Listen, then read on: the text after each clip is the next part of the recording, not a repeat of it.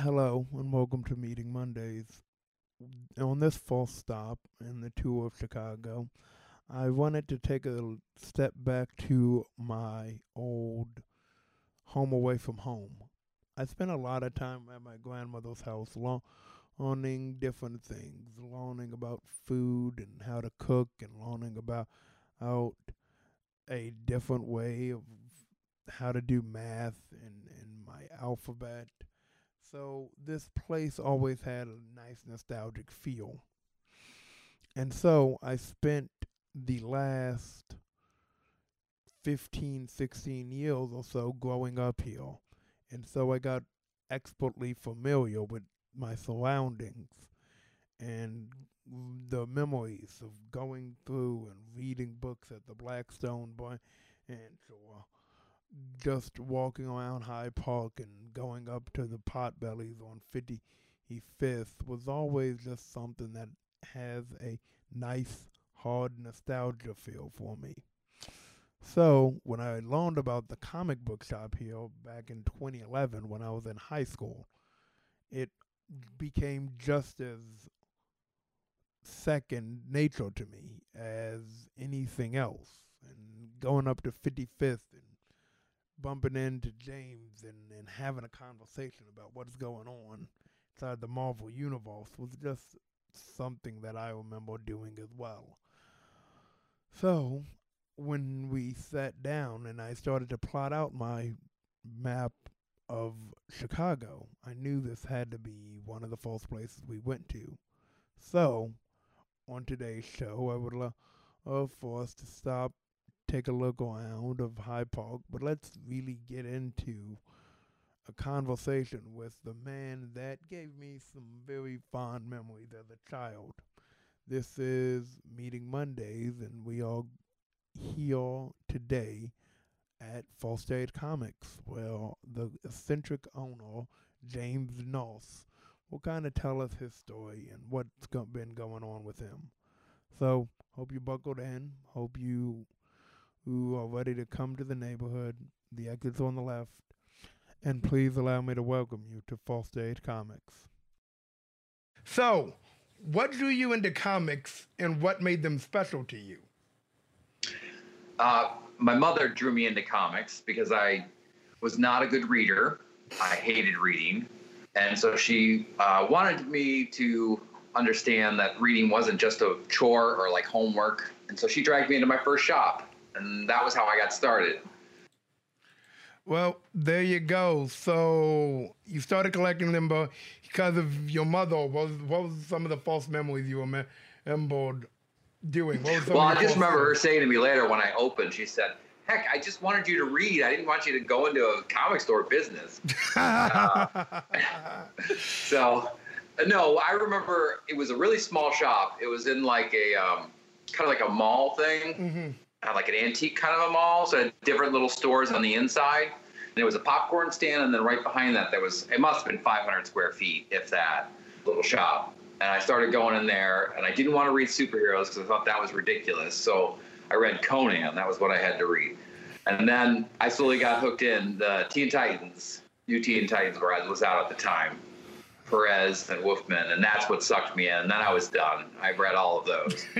and it makes me sound like a DC guy, and I'm not. I'm primarily a Marvel guy, but DC's what got me in, really. I mean, eh, it, it's more so about the love of the genre. We can always fight between Marvel versus DC. Uh, yeah. There, there's always something good on both ends. So, is there any special piece of memorabilia inside your collection that holds a special place inside of your heart? Well, to be honest, once I got the business going, when I first got started, I was only doing shows, um, conventions, you know, trade shows before I had the storefront. And uh, so that was much more of a collectibles market. So m- most of the what I had collected over the years got folded into the inventory. So the only thing I really have left now are, you know, collections, omnibuses of things that I liked. Um, and so I have all the new Teen Titans. I've got all those omnibuses, and then of course my my favorite from Marvel's Captain America. So I've got some of the uh, older Captain America stuff still, and um, I liked all that Brubaker run, even though that's much more modern than what I was reading when I was a kid. So. Which is ironic because the the, the follow up will definitely say, are you more classic or are you into the newer stuff? Which one oh, definitely classic. It's got to be classic. uh, Buscema's art. I don't know if I say his last name right, but oh mm-hmm. god, that's what I grew up. Especially in those Conan issues, some of his art's amazing. And of course, a little before me would be Frazetta. But I mean, I as a kid went back and got all that stuff and, and loved Frazetta's stuff. It's great. Cool. So, what were your what were your favorite sto- some of your favorite stories? He's or or well, from Titans particularly Judas Contract, mm-hmm. which was great. I yeah. loved, and then um, from all the Cap stuff, I liked when um, in the '80s and the stuff when he quit being Cap. That was always big for me and a discussion of what the ideals of Captain America are. And it was always interesting because it's like, okay, what are the politics of the writer? What's the politics of the character? What is how does he fit in the universe? So it always has all those different layers, and it's always kind of fun to to go over those. So that story when he quits being Cap was big for me. And he just became the captain and had that black suit. Yeah, ah, yeah, I remember that. Oh. And then there's that brief, there's that brief Frank uh, Miller run the second run, I mean, of course, the first run is classic, but the second run was kind of a big influence on me at the time with Nuke and all that stuff. So here's here's here's here's more of an esoteric one, and what is there is there a story that you see, whether it be movie, video game, or whatever, that you would love to see be made into a comic? Oh, the t- reversed. In reverse, basically. Into a comic. Um. I mean, I feel like they're doing everything. You know yeah, what I mean? Um, I mean, just the, the right now, there's so much money on the creative side of it for movies that they've just pumped into it. Yeah, it seems like everybody's right, and I think good for creators. You know, keep yeah. control of their stuff. Um, no, nothing jumps to mind. Nothing comes to mind. Not a very good like, answer. I'm sorry. I mean, it, it is what it is. It is sometimes it's just fun to stump the genius. Uh, so. yeah, thanks. So, what was You're supposed to make me look good? I mean, yes, but if I only made make you look good, then this wouldn't be my show, and I would be fucked. So yeah, but no, but yes. Um. So let now let's go to your history. What? How did you get your start on the side of your comics? What was some of your first jobs? My first jobs? Yeah. Well, it goes back to my mother dragging me into that shop. So then I met the owner, mm-hmm. and it started out, "Hey, kid, go get me some Burger King for lunch," and I'd get two comics. And then he's like, "Well, if you're going to be here, why don't you process this box of comics, bag and board them, and get them, you know, organized?" So I started doing that, and that turned into kind of the the summer gig and then the after school gig. So that I've been in this, you know, pretty much my whole life. I kind of grew up in it, which is why I know it so well. Um, I did leave briefly, uh, but came back to it, you know. So, what did you most enjoy about your early years as a comic book intern, so to speak? I mean, I lo- I loved them. Um, yeah, I mean, I, I loved everything about it. It was pretty, you know, it was brought work, you know, taking the garbage out, processing the books, filing. Back then, it was you know you didn't have the trade paperback mm-hmm. part of the industry, so it was all you know back issues were a huge part of it. If you wanted to know what happened previously at an issue, you had to find those issues. So there was a lot more of buying collections and filing them into the back issues and uh, tracking runs down for people. It's it packages is still a big thing now, but it's much more like first appearances, high grade books. It's really different than people just buying runs of things to find the story. So um, that's what I think I loved about it as a kid. I, I just loved putting that together. And as a collector, I used to, I still love that. I still love going, ooh, I have all the numbers and they go in a row, you know, or I don't yeah, have that one and I found go. it. Yeah. You know what I mean? It's so, it's very, uh, I don't know. Yeah. So that's what I loved about it, I think. And I liked, I've always liked the people working with people and the people that come in to shop and just talking comics. Um, I, I've always liked that. It's, a lot less pressure than you know being a doctor and talking about okay how are we going to save this person's life you know so i've always it's it's it's nice I mean, ironically enough, you are the doctor of entertainment in my local community. so, uh, but we'll get sorry, to that. I didn't mean to make that comparison. I but very good. but we'll get to that in a few minutes. So, what were what were a couple of lessons that you learned that propelled you for your future career? Uh, I, nothing prepared me. So I studied drama, speech was my major. Uh, did a little bit of graduate work in acting. Um, never planned on on uh, or studying business like I should have or marketing like I should have. I didn't do any of that. I did everything wrong. So nothing prepared me other than the work experience of actually doing the work. So I knew how to work a store, work in a store, run a store, but I didn't know anything on the other side of it, how to manage it, how to create it. So all of that I, I had to kind of make up and I'm still making up as I go.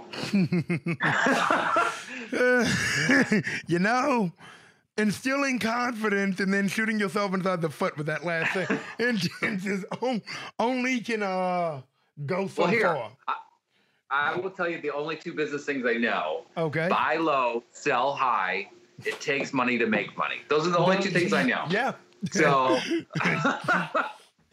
and then for the last. I know comics. Yeah, that's all. There you go. and then you stumble your way to success over the last 12 years. Yeah, there yeah. you go. Oh. Who knew? Who knew indeed. So let's let's get into why you're here. What led to the creation of First Aid? So, uh, like I said, I, I left working in comics briefly because I was pursuing acting, and everybody kept saying, "Hey, if you can do anything else that would make you happy, don't act." And I was like, "Oh, okay." I thought, okay, maybe I won't. So I got back into uh, working for other comic dealers, um, and uh, just tried to think through the process of how I would open my own store. And uh, I, my mother used to work at Erikson Institute, which used to be over the Hyde Park Bank.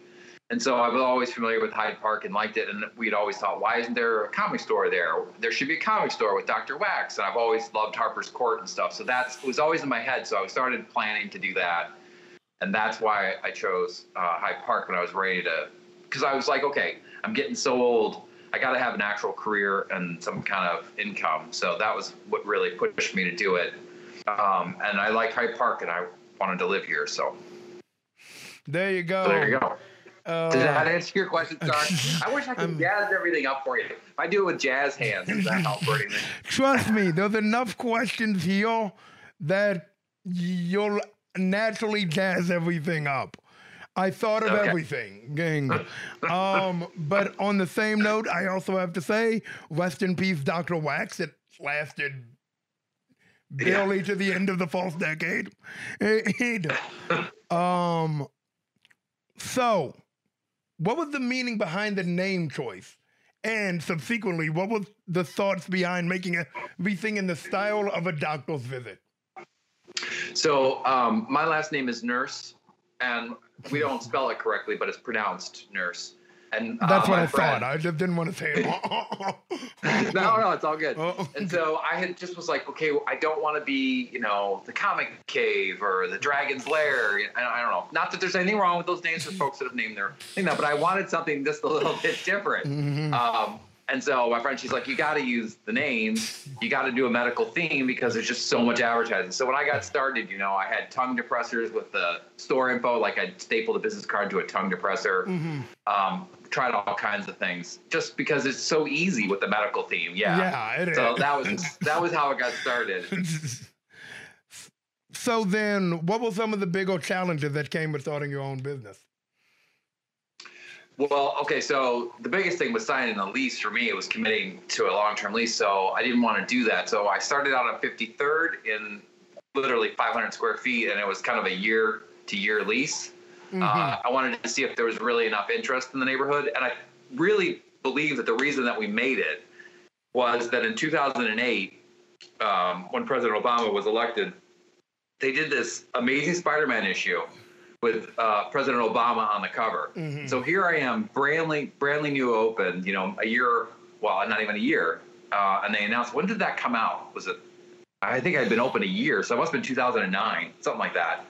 And uh, you had to meet all these qualifiers to get that cover. And of course, I was so new, I didn't meet any of the qualifications to be able to get that specialty cover. So I had all these people calling me and discovering the store in the neighborhood because they wanted that issue, and I had I had to go through hoops. I knew some other dealers up north, and I did some deals with them to get copies. But everybody in the neighborhood found out about the store because they were looking for that issue, and that really is why I think the store took off. Yeah, one you were right. It was 2009. I just had to check that because I'm like, isn't the internet great? Exactly, it's amazing. I can keep my notes. I got eh, Google, and oh, that's amazing. Um, but that's kind of crazy. You became legitimate by legitimately trying to get a special edition that I just recently saw inside your store for like eight bucks. So it's like, yeah, now it's worth nothing. But that comic is so important to you. It's like, this literally started my business. It's in there. Yeah, it did. That's how people saw me. Uh, and they did five printings of it, and I just kept ordering it and ordering it, and kept selling it and selling it because yep. people wanted it. And then everyone wanted each cover, you know, because mm-hmm. it became a thing. People, and not, and this is non-comic people, but this is great because then they would come in and they'd tell other people, oh, if you've got a, you know, a grandkid or a nephew, go to this shop. They've got comics, you know. So yeah, it was huge. Yep.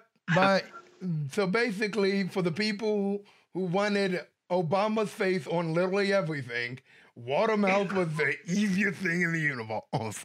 Oh, well, oh, there you go. So, what was your first sale like? How do you remember how how you felt when you did it, and what did it mean? For for like literally my first sale ever when I was a kid or at the shop. There's, there's how about both? Stories. How about both? They're both good stories. We got time. All right.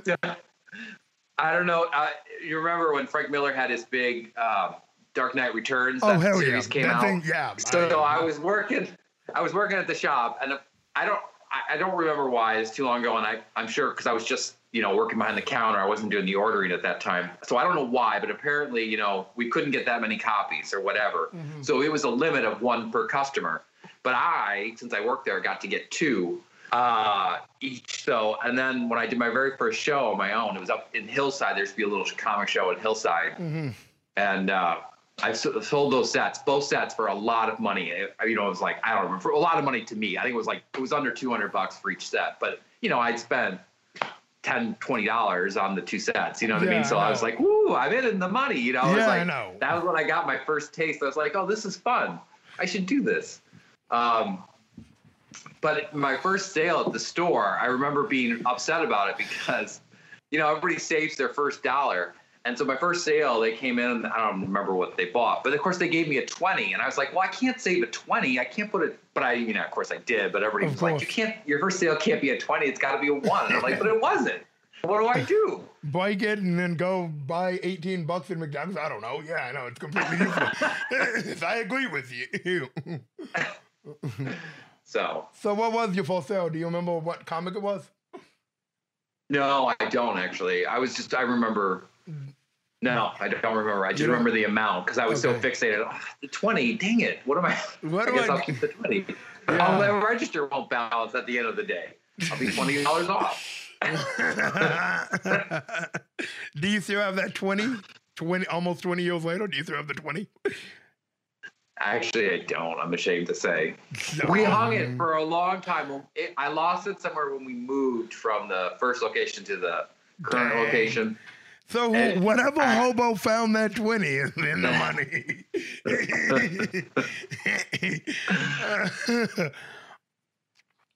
you know, the, the, here's the other thing.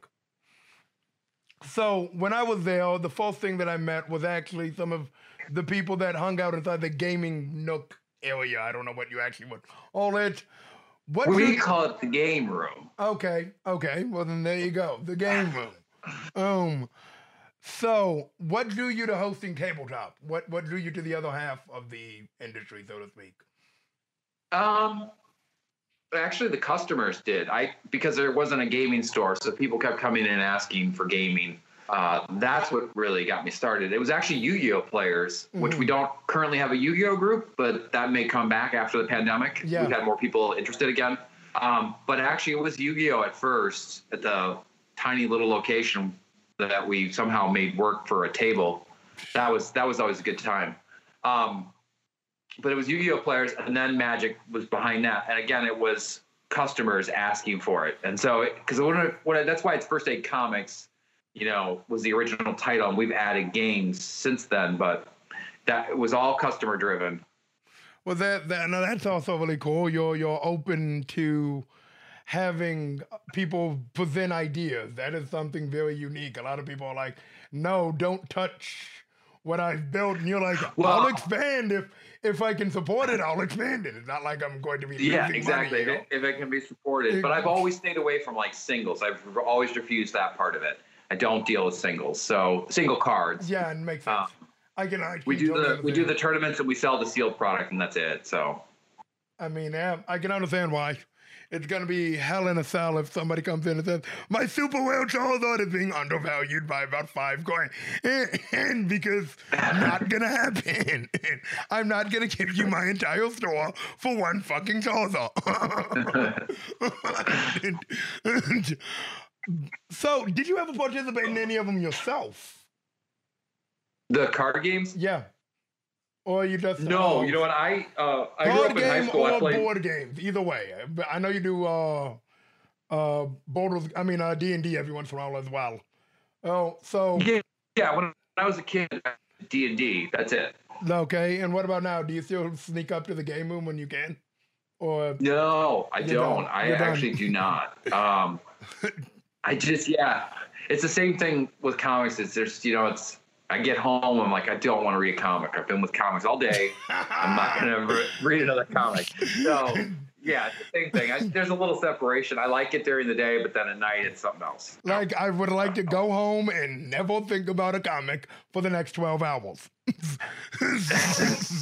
I can understand why. I can definitely understand why. You don't want to lose that luster, so to speak, because well, if you get bored of it, then well, then it's gonna affect your business because you're gonna be like, "There's no enthusiasm here." Is there? Nope, nope, Yeah. and that's how the business dies.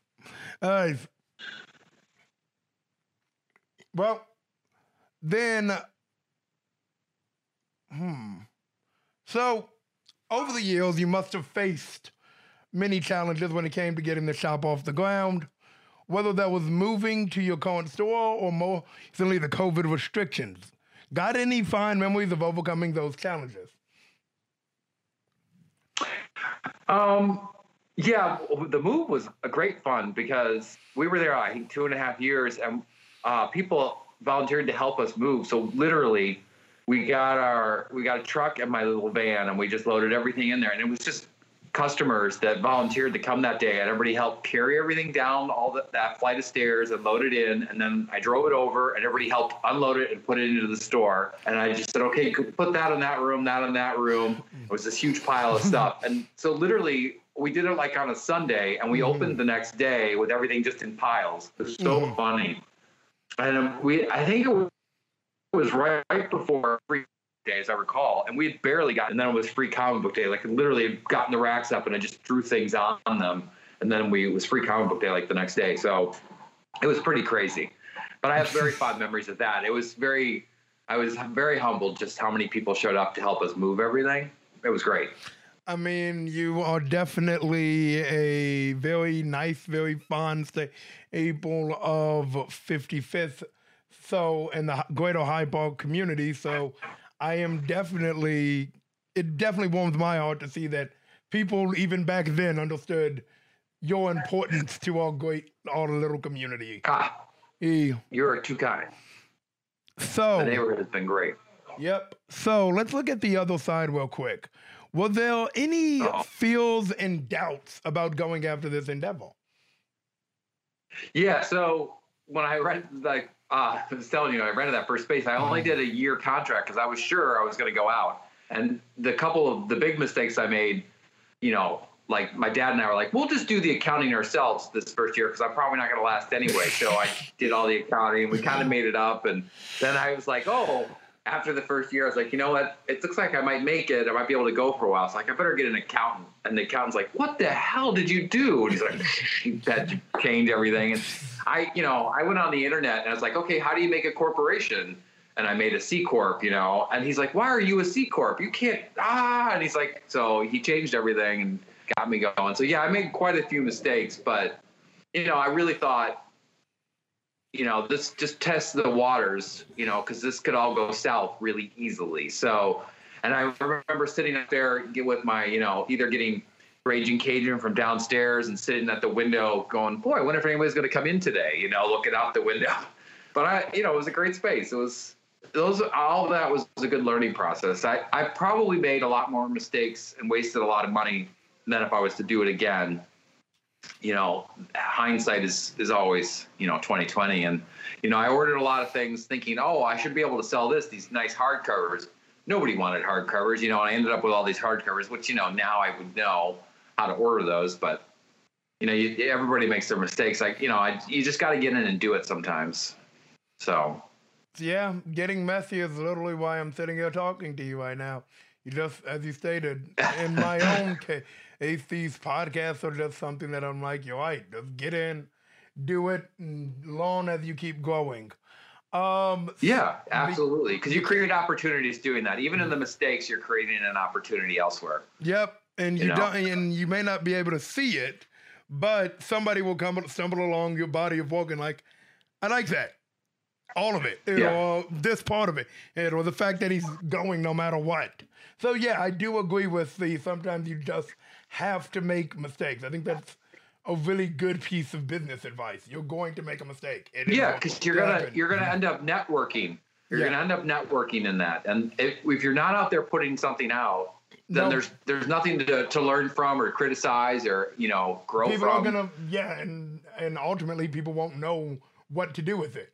Oh, he's really knowledgeable. Yeah. He has 40 plus years of comic books information. Yet what what can I do with it? yeah. yeah.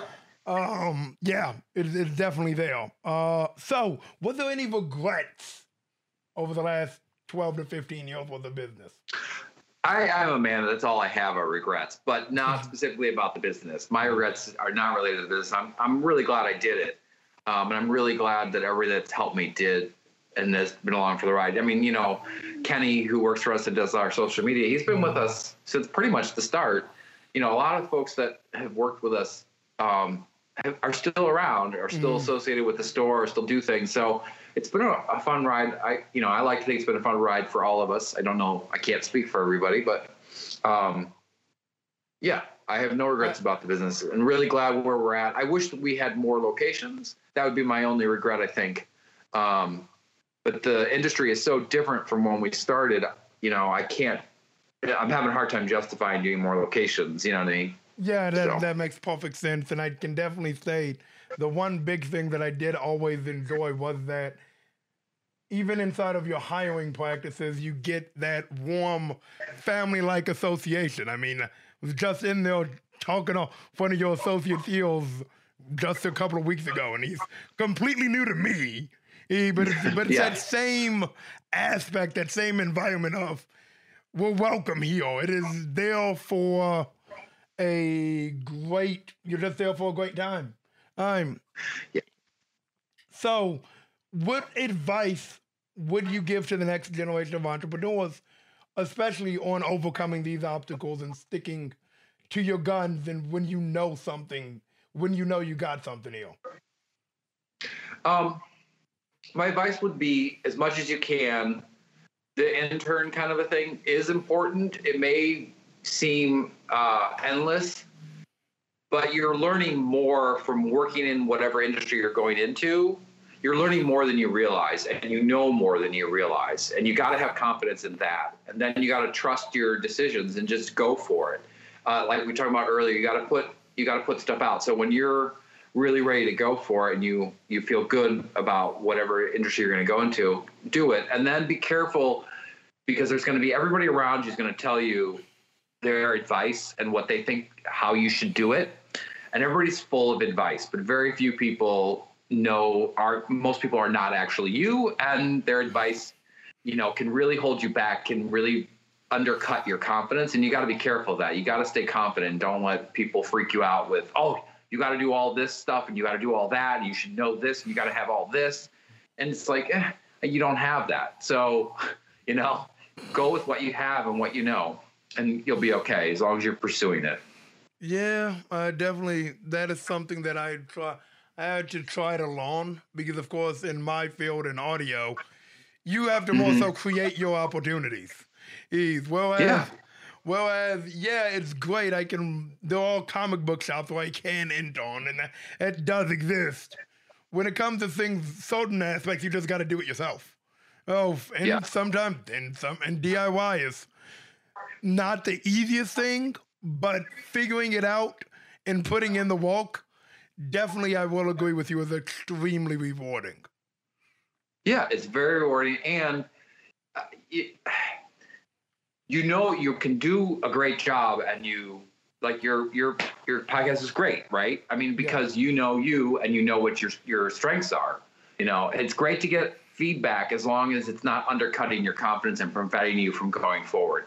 That I just find that sometimes people tell you, "Oh, you got to have this, you got to have this," and it ends up undercutting your your drive to try to what you're trying to do. They're trying to be helpful, they're really trying. They think they're helping you, but sometimes it's it can be a real negative thing because then it mm. makes you doubt and makes stops you from pushing forward. Especially when when you're like, well, but I've read this and I've studied this and I understand this. Is um yeah, I see that type of doubt show up all the time inside out of the music field, and I bet you anybody you've probably seen a couple of local guys like, well, I draw comics or what you call it, just because of the way you network, and it's like, yeah, that doubt is very much so something that does creep up as from the creative standpoint because hmm yeah they all help and they all have their own versions of their advice but nobody knows what you know you're selling your Yeah. knowledge in this case you're selling your knowledge of the last 40 years or 30 years worth of com- comics so then it's like Mhm. well then i'm gonna sell this but then yeah johnny may know how to run a reebok store but that ain't a comic book store. That is not the same input, the same inventory, same what you call it. So yes, the advice exists and it can be generalized. But a lot of times I agree with you. Generalized advice is not is worse because then it wears on your conscience as well. Johnny isn't wrong because he does have 14 reboxables, but I'm running a comic book shop. I still got to know my my sell, my this. Well, for me, I have to know audio. Period. Regardless of what you think I should do inside the music industry. Hey, so yeah, that that that is definitely a powerful thing. So to kind of pivot, the trade shows seem to be the big shopping holiday for comic book shop owners. Could you tell us why that is? You mean like um, In which that?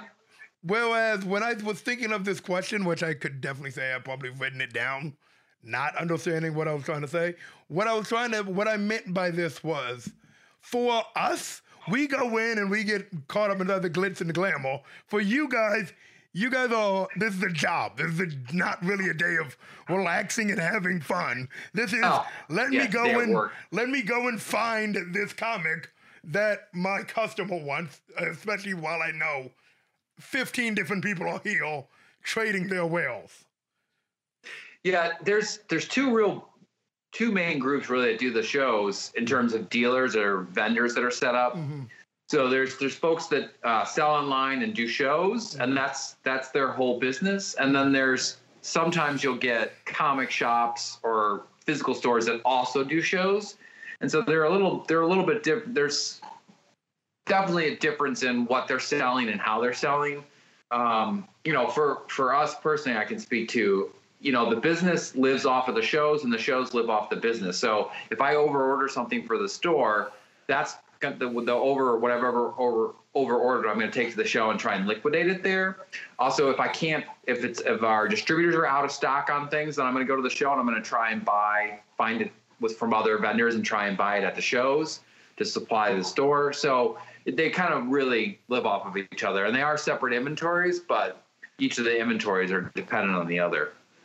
I don't. Does that answer your question? Is that what you're asking? me? That's kind of what I was giving- asking, and I think the uh, actual couple that I have will, will probably flesh this out because my next question was definitely what were your preparations in getting ready for, uh, well, uh, a convention in which you're going to drop a thousand comics or whatever because you overordered. Gotcha. Ordered. So yeah, so yeah, I uh, we have our separate inventory, show inventory, which right now uh, a lot of it, some of it's at, been at the shop because we're not doing shows because of the pandemic, obviously.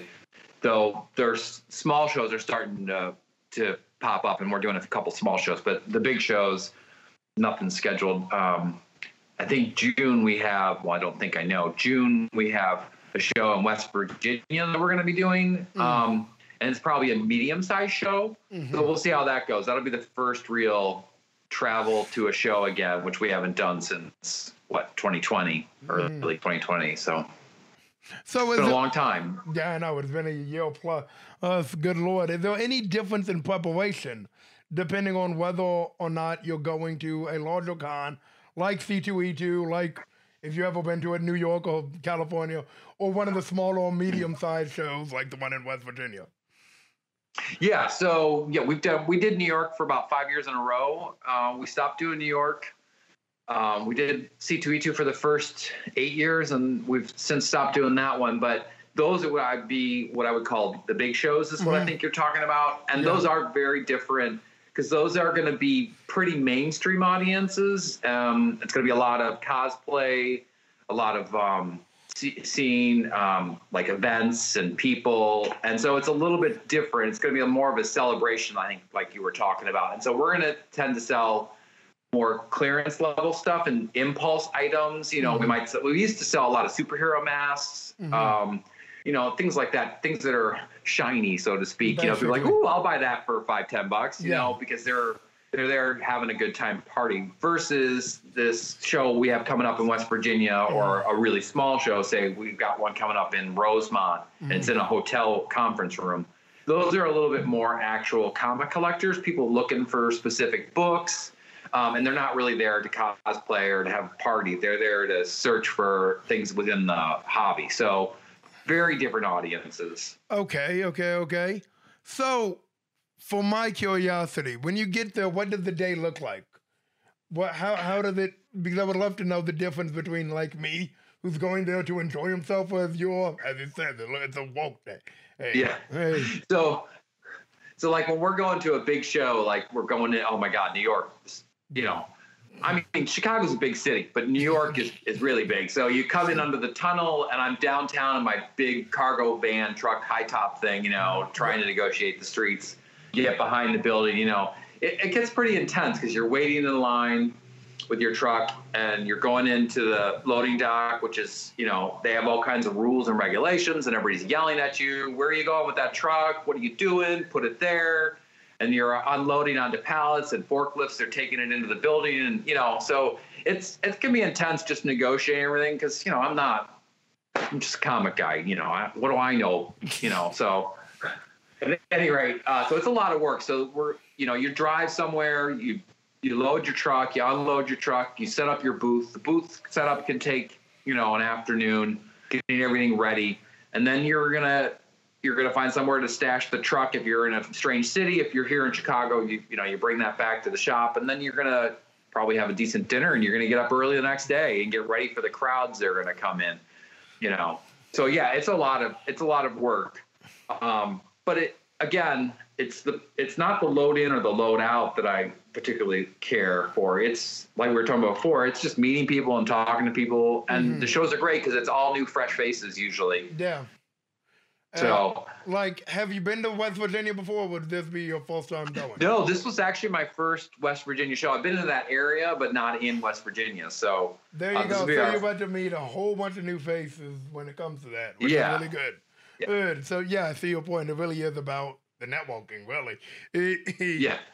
So yeah, and a lot of it's you can tell I've done this a while now because now when I go to cities, people know me in the different cities because I've done the shows a number of times. Yeah. So I do meet people now that I know on the circuit. And of course, the guys that, um, the folks that do the shows, um, it's kind of like we're kind of like carnies. We all kind of know each other. We may all, you know, a couple of us live in Chicago, but we only see each other when we're in a different state, you know. Mm-hmm. So, and we see each other at the same shows. So yeah, I mean, there's multiple different comic books now. I'm even just inside of Chicago, so I can see that. And yeah. Chicago's big enough to have multiple comic book shops, and then you still don't see each other until you meet up in West Virginia. Uh. like, so what's your shop? Oh, you're downtown. Oh, well, they're five minutes away from me. so, what were some of your greatest finds when it came to buying inventory? What were some of the some of the real memorable items you bought?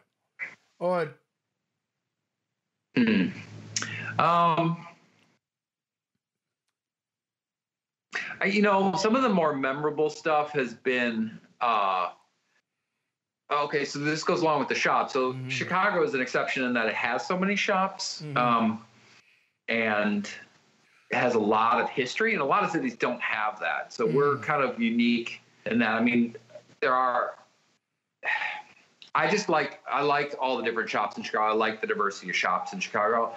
And so in one of my buying purchases, there was a store that was going out that had been in the city for many, many years. Mm-hmm. And I bought a bunch of their inventory, and one of them was great. They had literally in the back room in boxes they had never um, opened apparently, but they it was Superman and Wonder Woman, the Treasury size edition. It was like literally two cases of that, like just fresh copies. And you know, it's a great book, valuable, and I've been I've been able to sell that for years because I got a ton of them. That was a fun find. But I liked that the fact that it came from a Chicago store, it came out of their back room. I like that.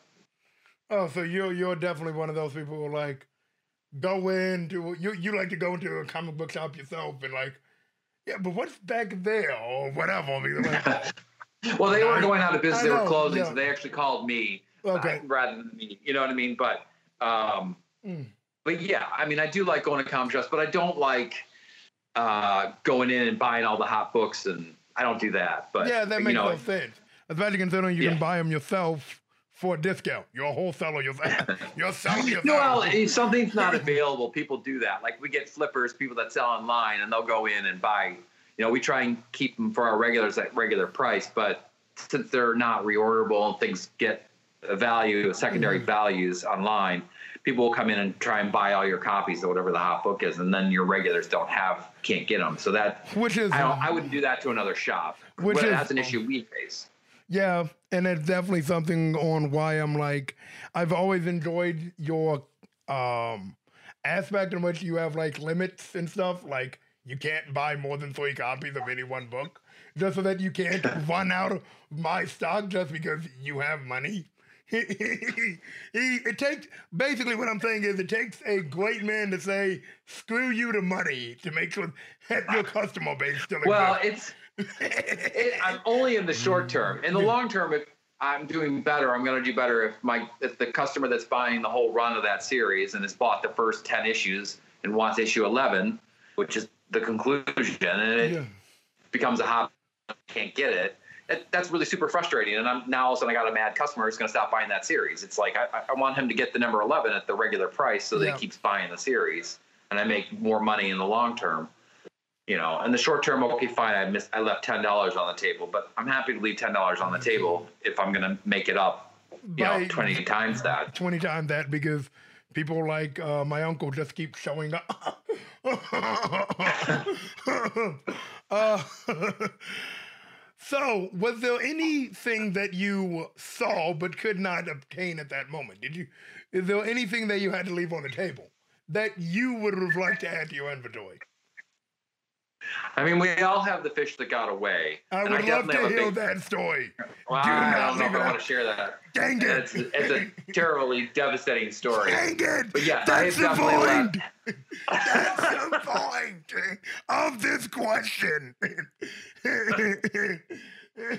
God. Uh, Dang yeah, it. I definitely had some fish that got away. Dang it. For sure. And of course you're gonna leave it at that. Of course you are.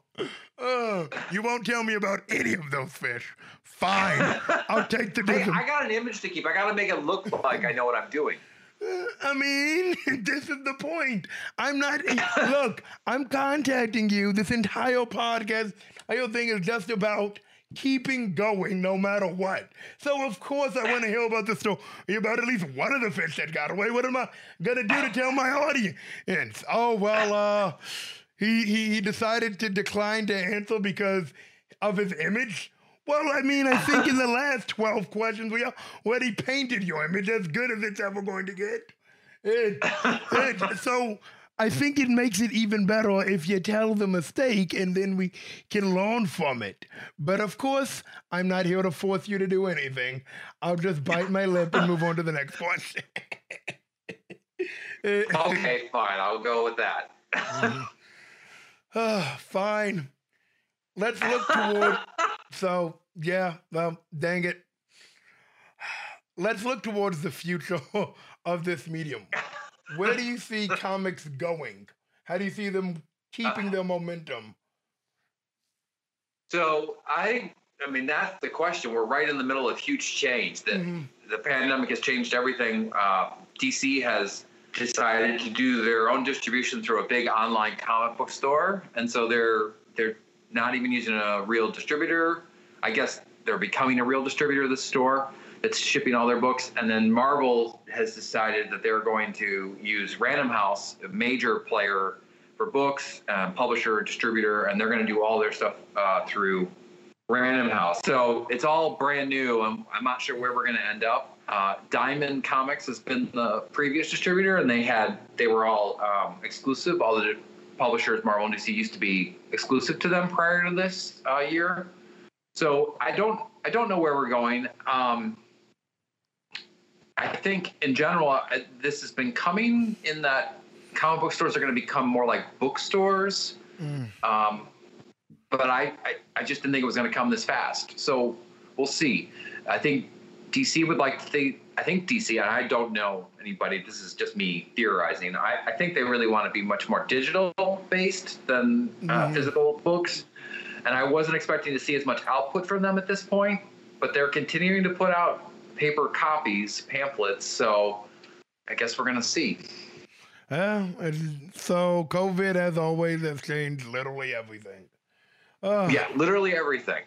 Hmm. Yep. And so we're in turmoil going, how are we going to order these books? So in October, uh, Random House will be the official distributor. Now, Diamond will still becomes like a sub distributor. And so they'll still have Marvel product. They don't have DC product at all anymore, but they will still have uh, Marvel. So we'll see how that all plays out. And then, of course, how you would get in contact with the big comic books now, up so that you can get your DC supply because that still needs. Yeah, well, we're already doing that, so they're they're shipping to us. So okay. Maybe DC at this point will go to Random House now that Marvel's there. We'll see. And then Random we can House get DC trades already. So yeah, okay. Well, well, and then we just got to say at the end of this one, we'll see. We'll see what happens. Maybe in a year when yeah. I re-interview you, you'll have a better look at things. Um, so the last couple of questions are more so about you. So there seems to be an aura of kindness that surrounds you. What went into building that mindset?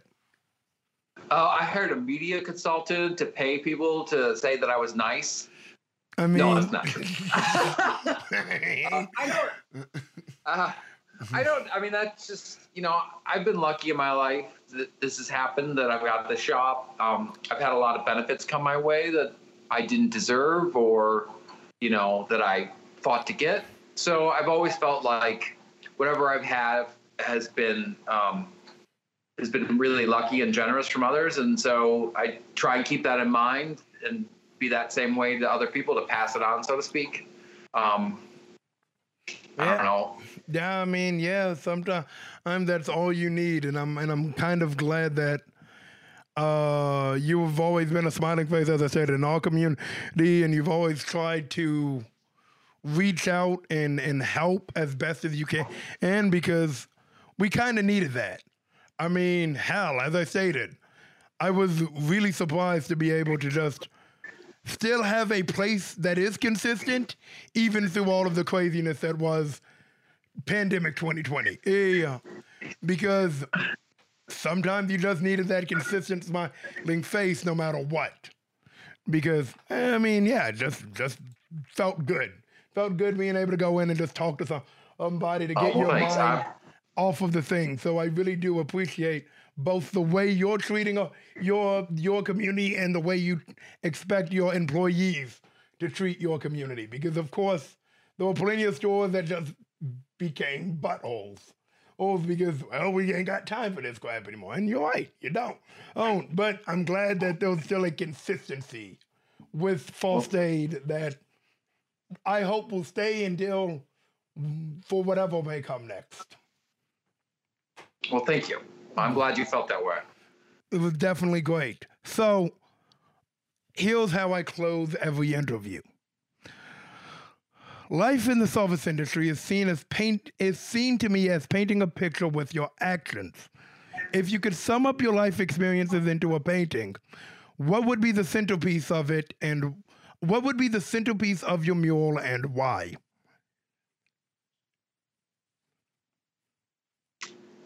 I guess it would be it would be the store if we're talking about first aid, and it would be some sort of tree. Mm, why a tree? Big tree. Why a baby tree? Because I feel like I've uh, I've wanted to put down roots somewhere, and not and wanted to have some places home like a big tree uh, that's uh, still growing and yet is comfortable and uh, beautiful. And I'm glad you chose Hyde Park because I definitely do feel at home when I can walk through the neighborhood and see, with all of the store closings and stuff, one smiling face that's like, come on, let's have a little bit of fun throughout all of this. Hyde Park has so many beautiful trees. It's such a beautiful neighborhood. It is. It is. And great people. Yeah, it definitely Yeah. does. Makes you feel like home when you can see consistency inside of your neighborhood while everything else is going the way of the dodo in a lot of ways. So it it was it, this has been fun, James. It was definitely an insight.